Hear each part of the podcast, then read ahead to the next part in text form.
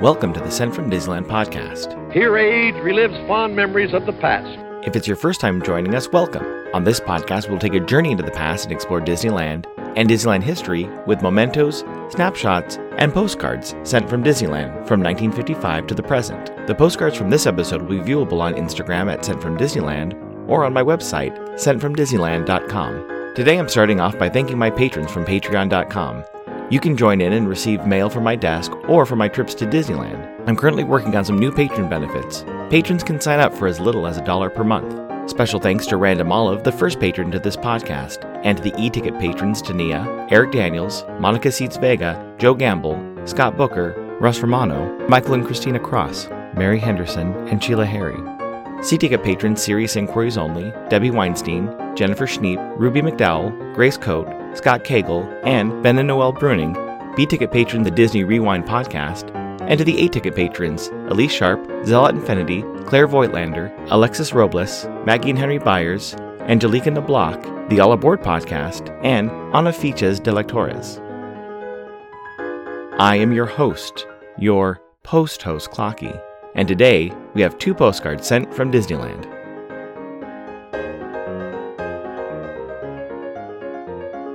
Front of our first postcard has fireworks exploding over Sleeping Beauty Castle. If you look closely, you can see King Arthur's carousel through the drawbridge. On the back, it reads Fantasy in the Sky. Brilliant Fantasy in the Sky fireworks burst over Disneyland Castle every summer evening as part of the show at Disneyland After Dark. It's not postmarked but dated September 1st, 1962, with no cancel and no postage stamp. I assume they visit the park on Saturday, September 1st, when park hours were from 9 a.m. to 1 a.m. The weather was a high of 84 and a low of 63. Park attendance that day was 44,660. It's not addressed, but likely sent in an envelope based on the good condition of the postcard. It reads September 1st, 1962. We saw Tinkerbell fly and fireworks over the castle tonight at 9 p.m. The children took a nap so they could stay up late. Don, Anne, Herb, Vicky, Stephen, and Marty. I recently acquired some Disneyland Line magazines slash newsletters. While looking through one, I found an interesting article about Tinkerbell's flight from the Matterhorn during the fireworks. The article was in a 1985 issue, and the technology has changed over time. Now, Tinkerbell and other characters have much more control over their flights above the castle. Gina DeMarco, who was good friends with Tinkerbell, had 10 years of experience with the Ringling Brothers and Barnum and Bailey Circus before joining Disneyland. There are two other assistants who help Tinkerbell launch from the 5 foot diameter platform 147 feet above the ground. Both assistants are attached to the Matterhorn to prevent them from flying off with Tinkerbell. Tinkerbell is attached to a 5 eighths of an inch diameter cable to assist her direction when flying the 610 foot long path down past the castle and onto another platform. For reference, 5 eighths of an inch is about the size of a penny. To assist Tinkerbell's landing, there are more assistants at the end of Tinkerbell's journey with a soft mattress.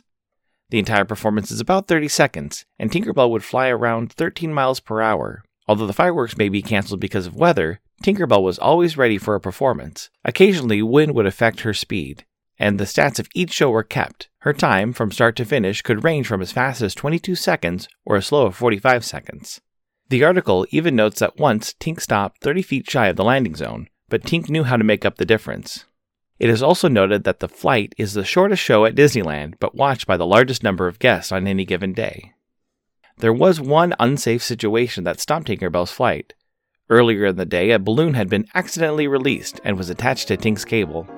Her performance was canceled for that night, and a crew came by to cut the balloon down before the next day.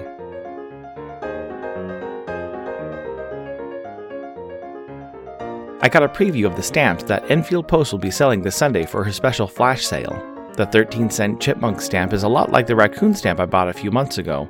It's important to keep up on our Instagram sales, or you can head over to EnfieldPost.com to explore all the different vintage postage stamps you can use on your next card or letter. That's E N F I E L D P O S T on Instagram and EnfieldPost.com for your wedding and vintage postage needs. Enfield Post is the official postage stamp sponsor of the Sent from Disneyland podcast.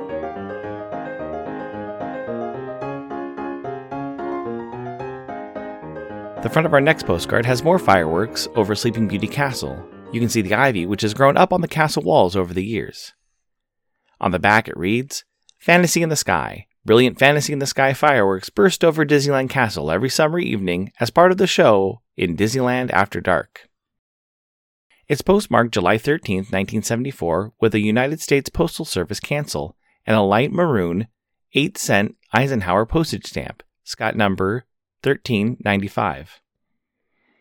I assume they visit the park on Friday, July 12th, when park hours were from 8 a.m. to 1 a.m. The weather was a high of 82 and a low of 61. It's addressed to a Mrs. Grace Ring Sage of Portland, Oregon. It reads July 13th. Dear Mother, we had a big day at Disneyland and saw the fireworks at night. Fantastic, just like a fairyland. Today, we went to Olvera, Mexican Street, and tonight we will go to Hollywood Bowl to hear Gershwin music. Love, Bonnie.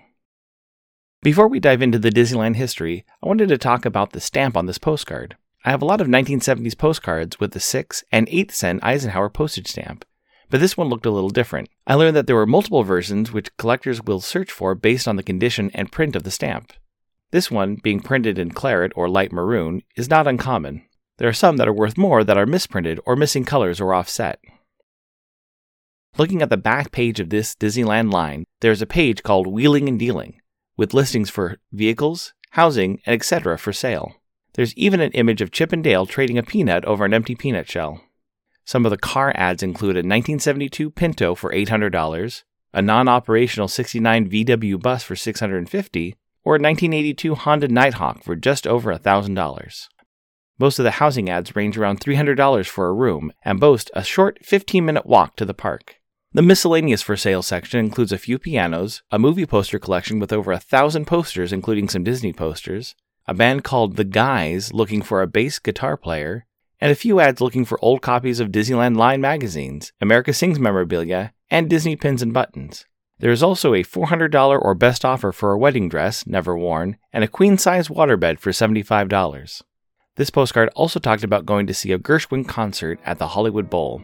I couldn't find any specifics about that concert, but also appearing in that venue the week after this postcard was sent was The Grateful Dead on July 21, 1974. This incoming postcard is sponsored by the Art Throwdown. Art Throwdown, or ATD, is an online craft hour on Instagram, starting at 9 p.m. Eastern, 6 Pacific. I missed Monday's ATD, which is usually hosted by paper artist Russ Romano, where Kristen was doing some fun white ink drawings on black postcards. It's great to stop in for an hour to watch someone craft or design something unique. Each host brings something a little different to each show. I'll list some of the regular hosts, or you can follow Russ Romano 2021 on Instagram. The front of my incoming postcard has the Mark Twain passing by Cascade Peak. On the back it reads, Mark Twain, Rivers of America. Homeward bound from a trip around the frontier rivers of America, the stern wheeler Mark Twain churns by the thundering falls of Cascade Mountain. It's postmarked July 31st, 2021, with a Kansas City cancel and a Red Barn Forever postcard postage stamp, Scott number 5547. It reads Hi Clocky, my uncle found this postcard in an antique store in Columbus, Ohio. It travels from Kansas to California. Hope you're having an enjoyable summer. Best, Carrie. At Letters to Carrie. Thank you so much for the postcard, Carrie. I think about that when I take old postcards or photos back to the park. The journey that these vintage postcards and photos have had must be incredible. I've picked up photos from different antique shops around the US and purchased some on eBay, so who knows where they've trekked to and from. It's fun to know that I have postcards that have made it all the way across the country and back to be photographed at Disneyland once again. Thanks for listening to Sent from Disneyland. If you enjoyed this podcast, please subscribe and tell your friends. It would be awesome to share your favorite episode. There are over 100 episodes to choose from. It would also help to leave a five star rating and comment at whatever podcast platform you use. If you'd like to support the show financially, please check out our Patreon page at patreon.com slash sent from Disneyland. You can find me on Instagram and Facebook at Sent from Disneyland or on Twitter at Sent from Disney. For questions and comments, send me a postcard addressed to Sent from Disneyland, P.O. Box 44, Hood, California 95639. This podcast is not affiliated with Disney, the United States Postal Service, or any post office or Disney properties. Opinions expressed on this podcast belong to its host and guests of the Sent from Disneyland podcast.